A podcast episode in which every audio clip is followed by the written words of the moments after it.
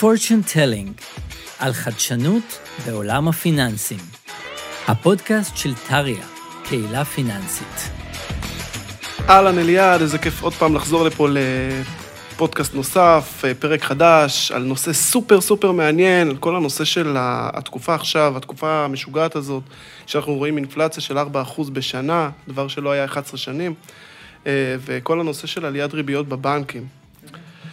אה, פה פתאום אה, אני, אני חושב על, על זה ואני אומר, רגע, אם אנחנו היום הולכים לבנק ואנחנו מקבלים קל"צ של, של 4.5-5 אחוז, וטרי יודעת לתת לי, נניח, פתרון של, של הלוואות של... ואני לא מדבר על כל מטרה, אני מדבר אפילו על דיור. וטרי יודעת למצוא לי פתרון במסלול שהוא יחסית סולידי על, על בסיס הפריים, נכון, אנחנו יודעים שהפריים עולה, אבל בסופו של דבר אנחנו יודעים גם שאנחנו לוקחים משכנתה ל-20 שנה, ואנחנו יודעים שהפריים ירד עוד כמה שנים, השוק יירגע, היעד של בנק ישראל זה 2 אחוז לשנה, ובסופו של דבר, ברגע שהאינפלציה תרד ל-2 אחוז, אז אנחנו יודעים שגם, שגם בנק ישראל יוריד את, את ריבית בנק ישראל, כתוצאה מכך גם הפריים ירד. ו, ופתאום אני חושב על זה, ואני אומר, רגע, יש פה, יש פה באמת טריה משווקת או מיוצגת בתפיסה של היועצים, איך שהם רואים את טריה, כאיזשהו פתרון לאנשים שהם קצת יותר מסורבים או יותר קשים להעביר אותם בבנקים, או שהם קיבלו סירוב מהבנק. ואני אומר, רגע, אם הבנק נותן לי 4.5 אחוז או 5 אחוז, ואתה יודע לתת לי את זה ב, על בסיס פריים, זאת אומרת, אפילו פחות מזה, למה לא, למה לא להגיע לטריה ופשוט לקבל את זה מטריה? תראה, אני אגיד לך עוד משהו שאני שומע הרבה ולאחרונה, ואני גם, האמת, מאוד מסכים איתו ו- ו- ו- ו- וחושב שהוא הדבר הנכון, כשאנחנו שומעים המון, בין אם זה אה, מטעם ההתאחדות, או בין אם זה אה, מטעם יועצים אה, פרטיים, שממליצים גם ללקוחות. אה, וגם אה, ההתאחדות ממליצה ליועצים למשוך כמה שיותר אה, לכיוון הפריים ולנצל כמה שיותר את מסלול הפריים, כי עדיין, למרות העליות, הוא הדבר האטרקטיבי שנמצא בתוך המסלולים האחרים, בין אם זה הקבועה צמודה, או בין אם זה הקבועה לא צמודה, או כל מיני מסלולים מהסגנון הזה. בכולם יש לנו מציאות של עמלת פירעון מוקדם. זאת אומרת שאיבדנו את הגמישות. אה, אה, של הלקוח לבצע כל מיני פירעונות ולבצע מחזורים, לכש... ואנחנו נגיע כנראה בשלב כזה או אחר, רואים את זה, זה אין מה לעשות, אה, ההיסטוריה חוזרת. ייקח עוד שנים, וכשאנחנו לוקחים משכנתה אנחנו רוצים לתכנן ל-30 שנה ול-25 שנה ולתקופות מאוד ארוכות, אז אנחנו צריכים לשמור את כל האופציות פתוחות. וכשלוקחים משכנתה כמו בטריה, במציאות של 100% פריים, או לצורך העניין כשלוקחים בבנק באחוז ניכר בפריים, אז שומרים על גמישות. בטריה המשמעות היא כשאתה לוקח 100% פריים, אתה שומר על 100% גמישות. אתה בעצם מאפשר ללקוח לבצע פעולה מחר בבוקר. יכול להיות שהיום הריבית היא ריבית אה, נכונה וטובה ללקוח, ובעוד תקופה מסוימת היא תהיה אה, לא נכונה ללקוח, אבל אז אה, היא הופכת להיות, עמלת הפירעון מוקדם הופכת להיות שיקול משמעותי, והרבה פעמים אנחנו נתקלים במציאות, וזה בוודאי יקרה, כי מתי יש עמלת פירעון מוקדם משמעותית? כאשר הבנק יפסיד אה, אה, את ההפרשים, את המרווח שהוא יכל היה להרוויח, והוא בעצם מבקש לפצות את עצמו אה, על, על, על ההפסד שלו. ולכן ברגע שיש ריבית פריים, משכנתה שכל המסלול שלה היא בריבית פריים, יש כאן 100% גמישות. זאת נקודה אחת מתוך ארבע, שאני תמיד דוגל ואומר אותה כמה שיותר. נקודה שנייה, אגב, אם אתה רוצה שנייה שאני אתן לך עוד כמה טעימות לגבי טיפים של איך אני רואה את התקופה הזאת בשוק, זה הפריסה המשמעותית. זאת אומרת, כולנו יודעים שאף אחד לא לוקח באמת משכנתה ל-30 שנה וגם לא ל-20 שנה. ממוצע, על פי בנק ישראל, ממוצע המחזורים או הממוצע שבן אדם מחזיק, על פני שנים, לא רק בשנים האחרונות, ממוצע שבן אדם מחזיק את המשכנתה, בין אם הוא פורע את המשכנתה באמצעות זה שהוא מוכר את הדירה ועובר דירה ועושה כל מיני דברים, עושה פעולה משמעותית במשכנתה שלו פעם בשבע שנים. זה אומר שמה שמעניין את הלקוח זו הפריסה. מעניין אותו דווקא הפריסה, ולכן פריסה של 40 שנה בטריה, בוודאי בתקופה הנוכחית, כשאנחנו מחפשים לייצר תזרים הכי נוח ולייצר מציאות של יכולת החזר אה, אה, מספיק טובה, פריסה ל-40 שנה מאפשרת ללקוחות אה, עוד טיעון נכון וטוב, למה כן להגיע לטריה. עוד נקודה שאני ממליץ עליה, ואני תמיד מתאר אותה, זה העניין של אחוז המימון.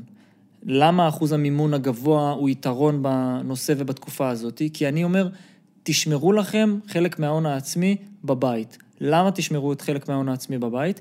כי כשאתם לצורך העניין שומרים 50 או 100 אלף שקל באיזה חיסכון שיש לכם ואתם לא מוציאים את כל החסכונות שלכם, מחר בבוקר, אם באמת ריבית הפריים תעלה עוד ותמשיך לטפס, אז אנחנו נהיה במציאות שבה ההחזרים, החודשיים יעלו בעוד 500 שקל לחודש, זה לא יזעזע לכם את משק הבית, יש לכם מאיפה לנגוס ויש לכם מאיפה לגעת כדי שתוכלו... אה, אה, בעצם להמשיך לחיות את החיים שלכם באותה רמת חיים, ולא תתחילו להזדעזע מכל אה, שקל שההחזר החודשי שלכם עולה. עכשיו, אני, אני באמת ארצה לחדד את הנקודה הזאת, כי מהצד של היועצים, שאנחנו מסתכלים על לקוחות, ואנחנו באמת, אין לנו אינטרס, אנחנו רוצים לתת טובת הלקוח. בסופו של דבר, אנחנו מחפשים לו פתרונות, אם זה בבנקים ואם זה בחוץ-בנקאי. ולפעמים העולם הזה שנשמע חוץ-בנקאי זה עולם שהוא כאילו מפחיד יועצים, הם לא רוצים ללכת לשם, הם, אה, הלקוחות לפעמים קצת שומעים חוץ-בנקאי והם מפחדים. עכשיו, פה אתה מייצר לי שתי פתרונות, כאילו, אתה מצד אחד אומר לי, אני, אני מוריד לו את הסיכון של עמלות הפירעון המוקדם במצב של ריביות אה, בשוק, אה, ריביות מאוד מאוד גבוהות, משהו שיחשף אליהם בבנק. ומצד שני, גם הלקוחות מבקשים מסלול שהוא יותר סולידי בדרך כלל. זאת אומרת שבדרך כלל היועצים אוהבים לשלב עבור הלקוחות שלהם, כדי שהלקוחות שלהם לא ייפגעו, את מסלול הפריים ואת מסלול הקל"צ, שזה קבועה לא צמודה.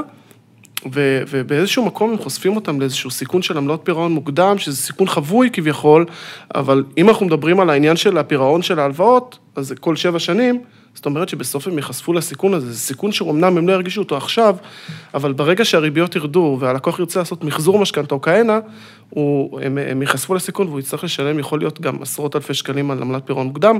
מה שאתה מציע בעצם זה פתרון, אה, אתה, אתה נותן ריבית על בסיס פריים, ואין לו פירעון, אה, אה, אם תתקן אותי אם אני טועה, אין לו עמלות פירעון מוקדם. אין עמלת פירעון מוקדם, אה, ולא מהסיבה שזה פריים. זאת אומרת, גם כשבעבר הייתה לנו, היו לנו, לצורך העניין, בהלוואות הגישור, עדיין יש מסלול כזה, בהלוואות הגישור, בגלל שזה הלוואות קצרות של עד שלוש או חמש שנים, תלוי מה, בדיוק באיזה מסלול אנחנו מדברים, אז יש גם קבועה לא צמודה. אבל שמה... גם אז אין לנו עמלות פירעון מוקדם, וזה למה? כי תפיסת העולם החברתית שלנו היא שאין שום סיבה שהבחירה שלך לעזוב אה, אה, את אה, טריה, לצורך העניין, לפרוע את ההלוואה ולהחזיר אותה, כי יש לך אלטרנטיבה טובה יותר, או כי זכית בלוטו, או לא משנה מה, הפתרון הוא שאתה לא, זה לא צריך להיות שיקול אצלך של יעלה לי עכשיו עוד עשרות אלפי שקלים, ואני אגיד עוד משהו. הריבית הקבועה, לא משנה בין אם היא צמודה, בין אם היא לא צמודה, אמ, הצמודה זה בכלל אה, מין אה, מסלול כזה שאף אחד לא ממש יודע אה, לבדוק בדיוק לאן הוא יגיע, וזה נראה שעכשיו הנקובה היא אה, שתיים וחצי, אבל בפועל זה לא שתיים וחצי, כי המדד ואף אחד לא יודע לצפות אותו. אז הפריים, א' כל זה דבר שהוא מאוד מפורסם, אנשים יודעים איך למדוד אותו, איך לבדוק, יודעים להיכנס במחשבון שפיצר מאוד פשוט ולהבין איפה הם נמצאים, הם לא צריכים להסתבך עם כל מיני אה, אה, דברים כלכליים, ואנשים לא צריכים לחיות בפחד של מה הולך להיות החזר המשכנתה שלי בחודש הבא, אני אגלה את זה בעובר ושב. זה לא צריך להיות ככה, בן אדם צריך לדעת לתכנן את ההחזר החודשי שלו, את ה... את ה התזרים החודשי שלו במשק הבית שלו, ולכן אנחנו בוחרים במסלול מאוד אה, אה, מוכר וידוע, ושגם נורא קל לחשב אותו. שפיצר, 30 שנה, 20 שנה, 40 שנה, פריים, מאוד פשוט, לא צריך להתחיל להיכנס, רגע, יש לי שליש, שליש, שליש, כל מיני מסלולים. מאוד, אה, מאוד נקי ופשוט ללקוח. אוקיי, ואני רוצה להמשיך את הנושא הזה בכך שאני אומר, אם עכשיו לקוח שהוא לא, שהוא, שהוא לא הוא לא רוצה לעשות משכנתה הפוכה. אז... אה, והוא רוצה לקחת הלוואה בעצם לכל מטרה. אז אם הוא ילך לחברת ביטוח כזאת או אחרת, הוא, הוא לא ייתנו לו 100% פריים, פשוט לא נותנים את זה היום. ואתה בעצם מציע לי הלוואה שהיא בעצם חסרת סיכון, היא לא, היא, לא, היא לא מוצמדת למדד מצד אחד, זאת אומרת שהלקוח לא, גם אם השוק פתאום, אנחנו רואים גם אה, עליות של אה, אינפלציה בארצות הברית, 8 אחוז, אנחנו רואים בבריטניה 9, כאילו, דברים הזויים שלא ראינו הרבה שנים. אנחנו עוד רואים בישראל 4 אחוז, שזה דבר שלא היה 11 שנה, אבל אנחנו רואים שהעולם, החומרי גלם מתייקרים, הנפט יותר יקר, יש מלחמה, ולא רק בגלל המלחמה, גם להסיע אה, מכולות, מכולה היום עולה כפול ארבע ממה שהייתה עולה לפני כמה שנים. כל, ה, כל החומרי גלם, ולא רק בגלל הנושא הזה של המלחמה הזאת, שכולם מנסים לשייך את זה אליה, יש עלייה של מחירים. אם היום אני הולך לסופר ואני קונה קילו עגבניות ב-6 שקל במקום ב-9.99 אה, אגורות, אנחנו רואים פה איזה משהו שקורה. עכשיו, אני לא יודע להגיד אם זה יימשך לעד, אבל אנחנו צריכים לשמור על הלקוחות שלנו. ואם אנחנו יכולים לבוא ולהימנע מההצמדות האלה, הרי מה היועצים בדרך כלל עושים כשהם הולכים לבנק? הם אומרים, כדי להוזיל את הריביות האחרות, אני אהיה חייב לשים איזשהו מסלול פיתוי במשתנה צמודה, כל שנתיים וחצי, כל חמש, לא משנה, כדי להוזיל את הריביות האחרות, אבל בסופו של דבר אנחנו חושפים את הלקוח שלנו אה, לסיכון של אה, מדד. אין מתנות חינם. ואתה אומר לי בעצם, בוא תיקח 100% פריים, אני אתן לך ריבית שהיא בפלוס מינוס, או משתווה אפילו טיפה יותר נמוכה, מריבית קל"צ ל-20 שנה בבנק, שזה נכון להיום מעל 4 אחוז. ואם אני לוקח ל-30 אחוז בכלל, אני יכול להגיע גם ל-5 אחוז בקלות, היום, במצב של הריביות היום. ואתה נותן לי פה איזשהו פתרון, שהוא באמת פתרון אה, שאני רואה אותו לטווח הנוכחי. אם אני רוצה למצוא פתרון ללקוחות שלי, לא רק בהלוואות של כל מטרה, אני יכול לבוא אפילו בדיור, ולבוא ולהגיד, לשנות את תפיסת העולם של יועצי המשכנתאות ולהגיד, חבר'ה, תסתכלו על, על כל הנתונים שאתם רואים, וכן, אל תפחדו ללכת ולהגיש בטריה, או ב... אני רואה את טריה כפתרון אה, מושלם לדבר הזה, זאת אומרת, לעלייה של הריביות. אני, אני חושב שהנדבך המשמעותי שאף אחד לא מחשב, כמו שאמרת קודם, זה שהקבועה לא צמודה, או הקבועה צמודה, או המשתנה צמודה, שזה בכלל אה, מסלול... פעמיים. כן. אמ, אבל, אבל כל הקבועות למיניהם, לצורך העניין, אנשים לא מחשבים, כמו שאמרת קודם, את עמלת פירעון המוקדם. זאת אומרת, גם אם לקחת עכשיו בחמש, זה לא באמת חמש, כי יש לך עוד איזה קנס יציאה משמעותי של עשרות אלפי שקלים, בוודאי בתקופה הנוכחית זה גם יכול להגיע ליותר מעשרות אלפים או עשרות אלפים בגבוה. אמ, והדבר המשמעותי כאן, שאנשים לא מחשבים את זה, זאת אומרת, אין לכם באמת ריבית של 4.5, 5, כנראה שבפועל אם מחשבים מה הריבית אה, אה, שתיווצר לאור הסיטואציה הזאת, היא תהיה אפילו יותר גבוהה. אז, אז גם את זה צריך אה, לחשב, וכשאתה אומר שאתה משווה את המסלול של 100% פריים לקבועה אצלנו, אז אני אומר, אני חושב שאנחנו כמעט בוודאות, אם רוצים להשוות למסלול המסוים הזה, אז אנחנו, ברור שאנחנו לדעתי נמוכים כנראה בין אחוז וחצי לשני אחוז מתחת לקבועה של הבנקים. אבל אין ספק שהמסלול של הפריים הוא מסלול שמייצר את הגמישות שאותה בדיוק אנחנו רוצים לייצר ללקוחות שלנו.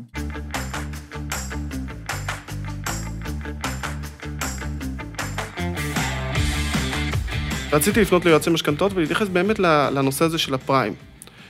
אה, גם ראינו במוסף אה, בידיעות אחרונות, אה, גם את, ה, את מה שההתאחדות אומרת על זה, וגם אנחנו יודעים ש, שבחלופות היום אין יותר מדי הרבה אופציות. זאת אומרת, אין לאן ללכת. אם אני עכשיו לא לוקח פריים, אני צריך לקחת איזשהו מסלול שהוא צמוד, ואם אני לא אקח מסלול שהוא צמוד, אני אלך, אצטרך לקחת מסלול שהוא לא צמוד, אבל אני צריך לשלם כל כך הרבה כסף, ובאמת לחשוף את הלקוח שלי, כמו, כמו שציינו לפני כן, לעמלות פירעון מוקדם אסטרונומיות.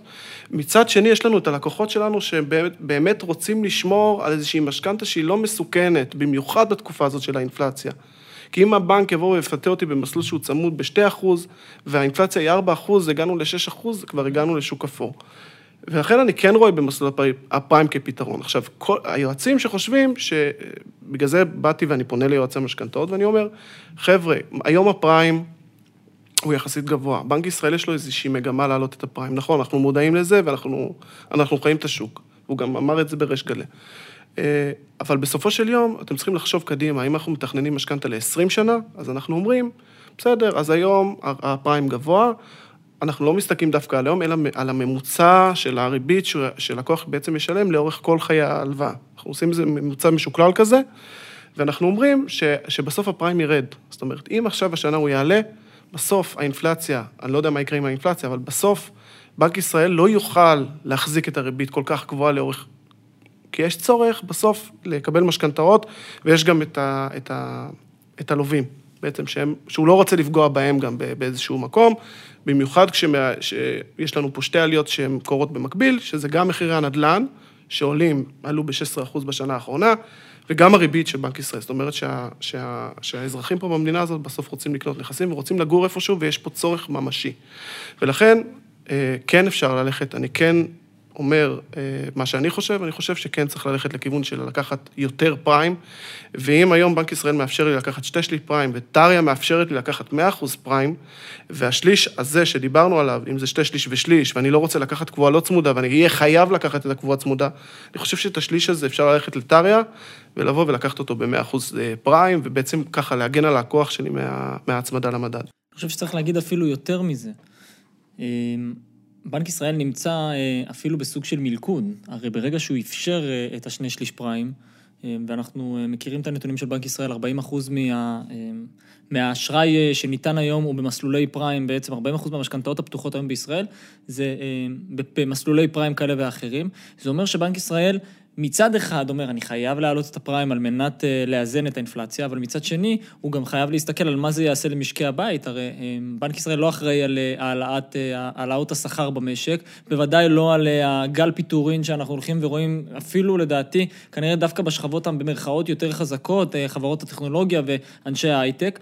זאת אומרת שאנחנו אה, נפגוש מציאות, וזה מתחבר יופי למה שאתה אומר אה, לגבי אפילו מחירי הנדל"ן, ואנשים שצריכים לפרוס ליותר שנים, ושמחירי הנדל"ן הם יותר גבוהים, אז בפועל מחיר המשכנתה הממוצע הוא הרבה יותר גבוה, אנחנו מגיעים כבר כמעט למיליון שקל משכנתה ממוצעת נכון להיום.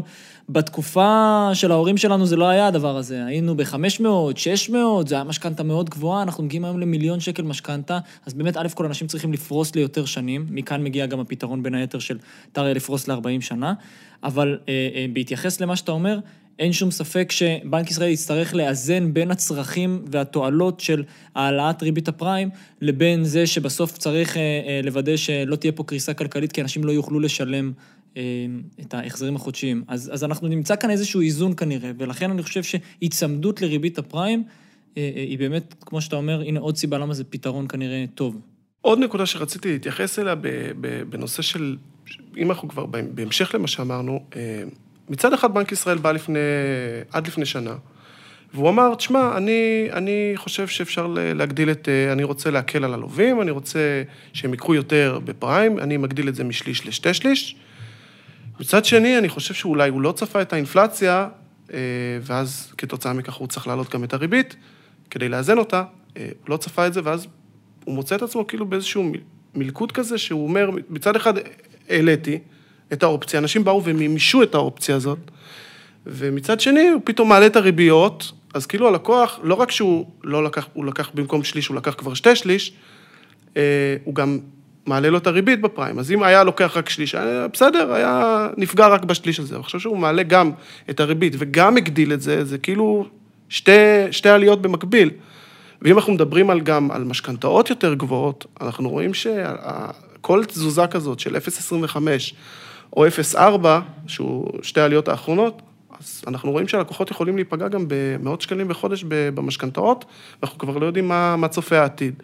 עכשיו, אה, איך אתה רואה את זה, את כל הנושא הזה?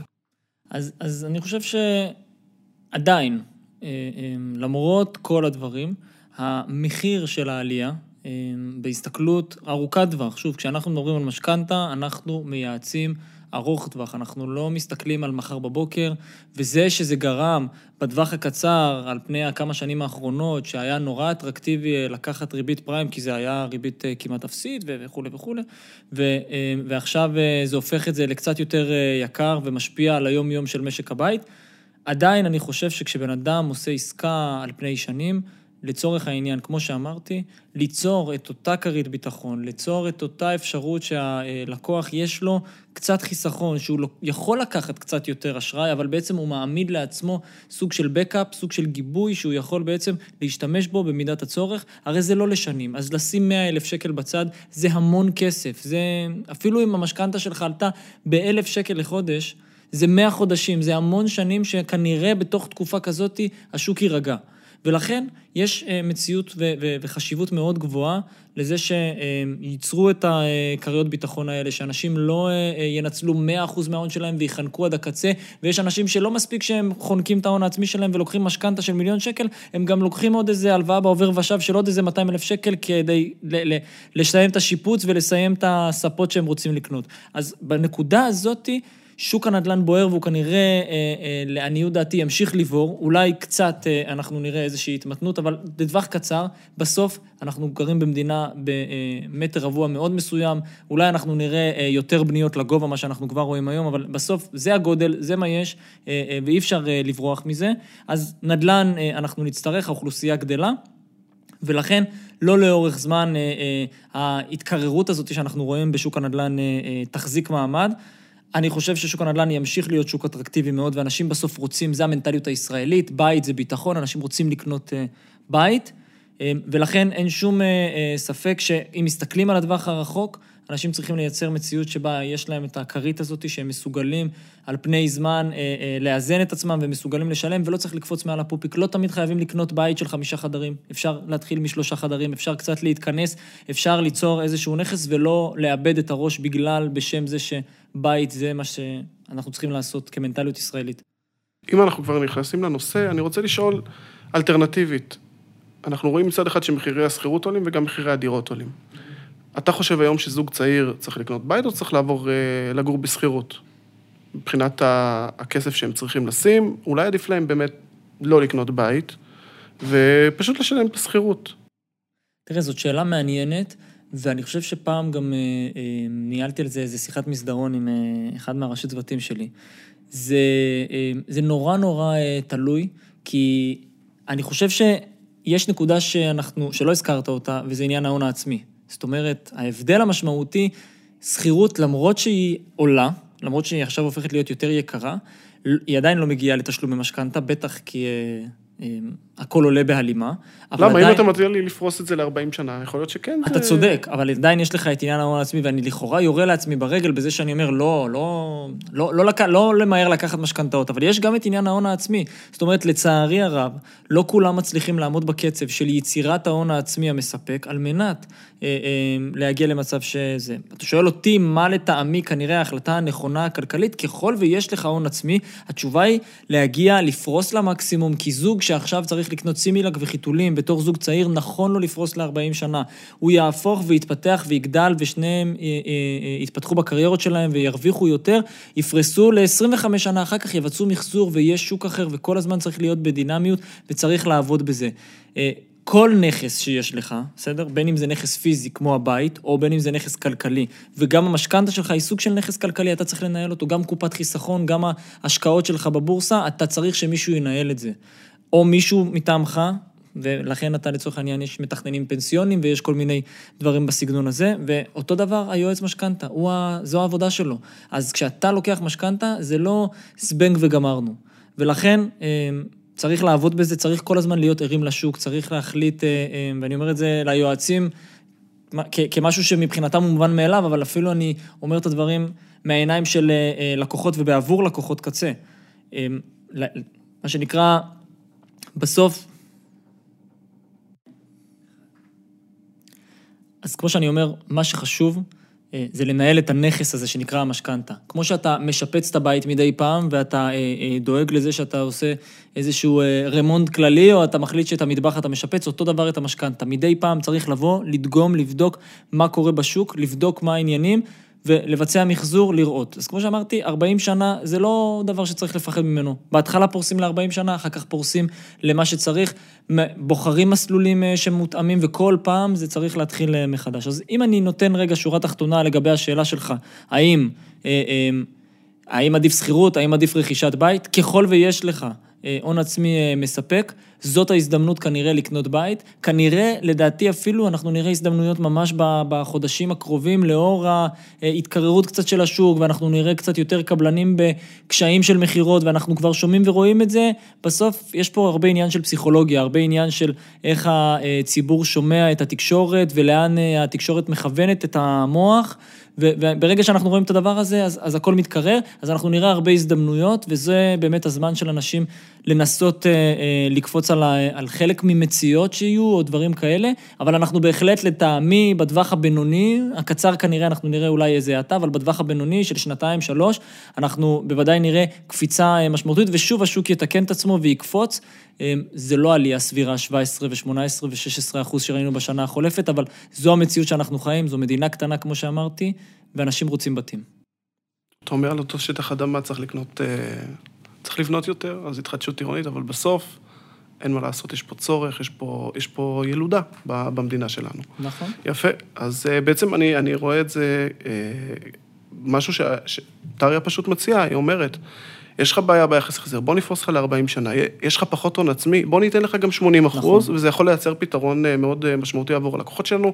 אם אנחנו מדברים באמת על לקוחות שהם אה, בכל מחיר רוצים לקנות בית, ואנחנו חושבים שזה באמת המהלך, גם אני בעצמי חושב כמוך, שזה כן מהלך נכון, ולא כדאי, כי גם מחירי השכירות עולים בהתאם למחירי ה... לא באותו יחס, אבל כן אנחנו רואים עלייה מאוד מאוד משמעותית, גם במחירי השכירות, ובסופו של דבר זה כמו בקבוק שאתה ממלא אותו במים, והפתח שלו למטה פתוח, כל המים נשפכים. ועדיף כן למלות את זה ולקחת את זה, אמנם בהתחלה ליותר, כשהזוג מתייצב, אה, באמת אה, לעשות אולי איזשהו מחזור, או להקטין את השנים, או וואטאבר. אגב, אני אגיד עוד משהו, גם משקיעים שיבואו ויפרסו לצורך העניין ל-40 שנה, מה שיקרה זה שהם לא ייאלצו להעלות את מחירי השכירות. הרי למה משקיע מעלה את מחיר השכירות? כי הוא בסופו של דבר מנסה שזה יכסה לו את המשכנתה שהוא צריך לשלם. אז ככל והוא יבוא ויפרוס ליותר שנים את המשכנתה הקיימת, הוא ייצור וייטיב עם הסוחרים שלו, ומאוד יכול להיות שהוא אה, אה, ייצור מציאות שבה הנכס שלו בנקודת זמן אה, מסוימת יהיה מושכר, בזמן שכנראה אולי נכסים אחרים,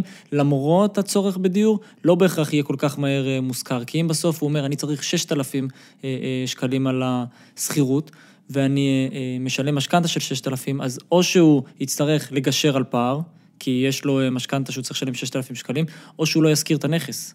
שזה המציאות הכי גרועה, ואז הוא יצטרך לשלם גם 6,000 שקל מהכיס כל חודש. אז המציאות שלקוח אה, אה, של משקיע, לצורך העניין, גם שמה, זה לא רק לקוחות שרוצים אה, לקנות דירה, גם משקיע שיש לו היום דירה, ויש לו משכנתה עליה, יכול גם הוא, אגב, למנף אותה קצת יותר כדי לייצר לעצמו קצת הון עצמי, אבל גם הוא יכול לפרוס ליותר שנים, ואז בעצם הוא לא פוגע בתזרים החודשי של הסוחרים שלו, וככה הוא יכול לשמור על הדירה שלו כדירה אטרקטיבית במחיר השכירות שהוא יציע.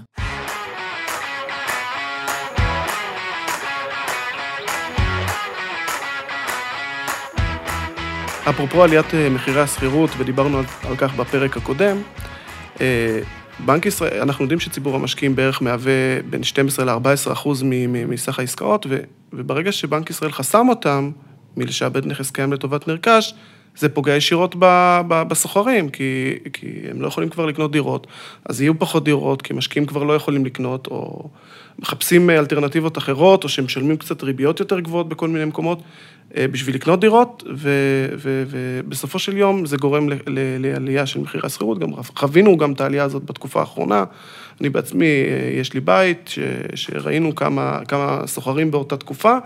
ואנחנו ראינו עלייה מאוד משמעותית של אה, באזור ה-700, אם אנחנו מדברים על דירת ארבעה חדרים, ראיתי עלייה של בערך 700-800 שקל במחירי השכירות באותה שכונה, ככה בחוויה אישית. אני רוצה, אוקיי, אני רוצה לעבור לנושא הבא.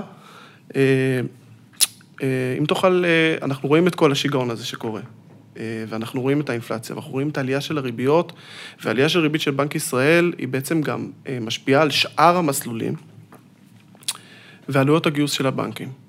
ואני רוצה ככה לשמוע אותך ולשאול, איך זה, איך זה פוגש את אריה, כל השיגעון הזה? אז אני, אני אתן לך רגע עוד אה, נתון היסטורי, אה, שאני מניח שמי שמספיק שנים אה, בענף מכיר ויודע. באופן היסטורי ועובדתי, הבנקים, ברגע שיש עליות מהסוג הזה של הפריים, שהן עליות שלכאורה לא תלויות, מה זה לכאורה? לא תלויות בהן, הם עדיין, הם מעלים את המרווחים גם. זאת אומרת, כשהיינו במציאות של פריים פלוס איקס, עכשיו אנחנו בפריים פלוס איקס, ועוד משהו, זאת אומרת, המרווחים עצמם גם כן עלו, ולא רק בגלל עליית הפריים. אמ, וצריך לומר בעצם, גם מחיר הכסף של הבנקים עלה, אבל גם המרווח שהוא רוצה להרוויח, כי הוא מנצל את ההזדמנות ובעצם הוא מחפש להרוויח יותר. במציאות שאנחנו נמצאים עכשיו, שכולם רוצים אה, אה, משכנתאות וכולם רודפים אחרי הדבר הזה, זה עוד יותר מתדלק את היכולת של הבנקים להגדיל את המרווחים, ובשונה מאגב מה שרוב האנשים חושבים, רגע, אבל יש תחרות, כולם רוצים למכור משכנתאות, אבל אנחנו כבר שומעים שלא לכל הבנקים כבר יש כסף בעבור נדל"ן, ולא כולם ממהרים, וכבר התחרות אה, שראינו שיגעון וטירוף ב-2021, חצינו את ה-100 מיליארד שקל משכנתאות שניתנו ב-21, אנחנו הרבה מעבר. ו- ולכן אנחנו בתקופה שבה הבנקים כבר לא ממהרים לתת בכל מחיר, ולכן הם גם רוצים להגדיל את המרווחים, הם גם רוצים להרוויח יותר, הכסף עולה להם הרבה יותר, ולכן אנחנו בנקודה שהיא מאוד מעניינת, בוודאי בעבור הגופים החוץ-בנקאיים. אם אני מתייחס רגע לטריה, כמו ששאלת, אז מחיר הכסף בטריה הוא העלות האלטרנטיבית שהמשקיע יכול להרוויח במקום אחר. זאת אומרת, הוא משקלל לעצמו, המשקיע, את כל האפשרויות אה, אה, שקיימות לו בשוק, בין אם זה אני שם 50 אלף שקל אה, חד פעמי, איפה עוד אני יכול להשקיע את הכסף? אוקיי, אז האפשרויות שלי מצטמצמות, כי כנראה שכל מי שיש לו 50 אלף שקל לא ממהר לשים אותם לדוגמה בבורסה וכל מיני אלטרנטיבות מהסוג הזה. הוא גם מן הסתם לא יכול לקנות דירה אה, ב-50 אלף שקל, אז האלטרנטיבה הזאת של ההשקעה גם כן אה, אה, נגמרת. אז נשארות לו אלטרנטיבות מאוד אה, מסוימות, בין היתר אלטרנטיבה של השקעה ב-P2P, לדוגמת טריה. ואז אה, המשקיע הזה... אה, שוב, עושה אלטרנטיבה, ואנחנו יכולים לדבר גם על משקיעים יותר מתוחכמים ומשקיעים אחרים שהם מגוונים את התיק שלהם והם מחפשים משהו סולידי. אבל מה שברור וידוע לכולם, שאנחנו צריכים לייצר מציאות שבה התשואה שרואה המשקיע היא אה, תשואה שלא פוחתת מתשואה אלטרנטיבית ברמות הסיכון וברמות האפשרויות שיש ללקוח. ולכן, בגלל שמחיר הכסף אצלנו אה, נשמר אותו דבר, אז אנחנו לא צריכים להגדיל בוודאי לא מרווחים, כי הסיכון של הלקוח הוא אותו סיכון. זאת אומרת, לקוח שעד לפני תקופה מסוימת היה אה, אה, בדירוג לצורך העניין A, הוא כנראה יישאר בדירוג A, למעט סיטואציות שבהן באמת, בגלל עליית הריבית, אז הוא ב-PTI גבוה יותר, ולכן הדירוג אצלו אולי קצת ישתנה, אבל ברוב המקרים אנחנו פוגשים לקוחות שהשינוי שם הוא לא שינוי מהותי.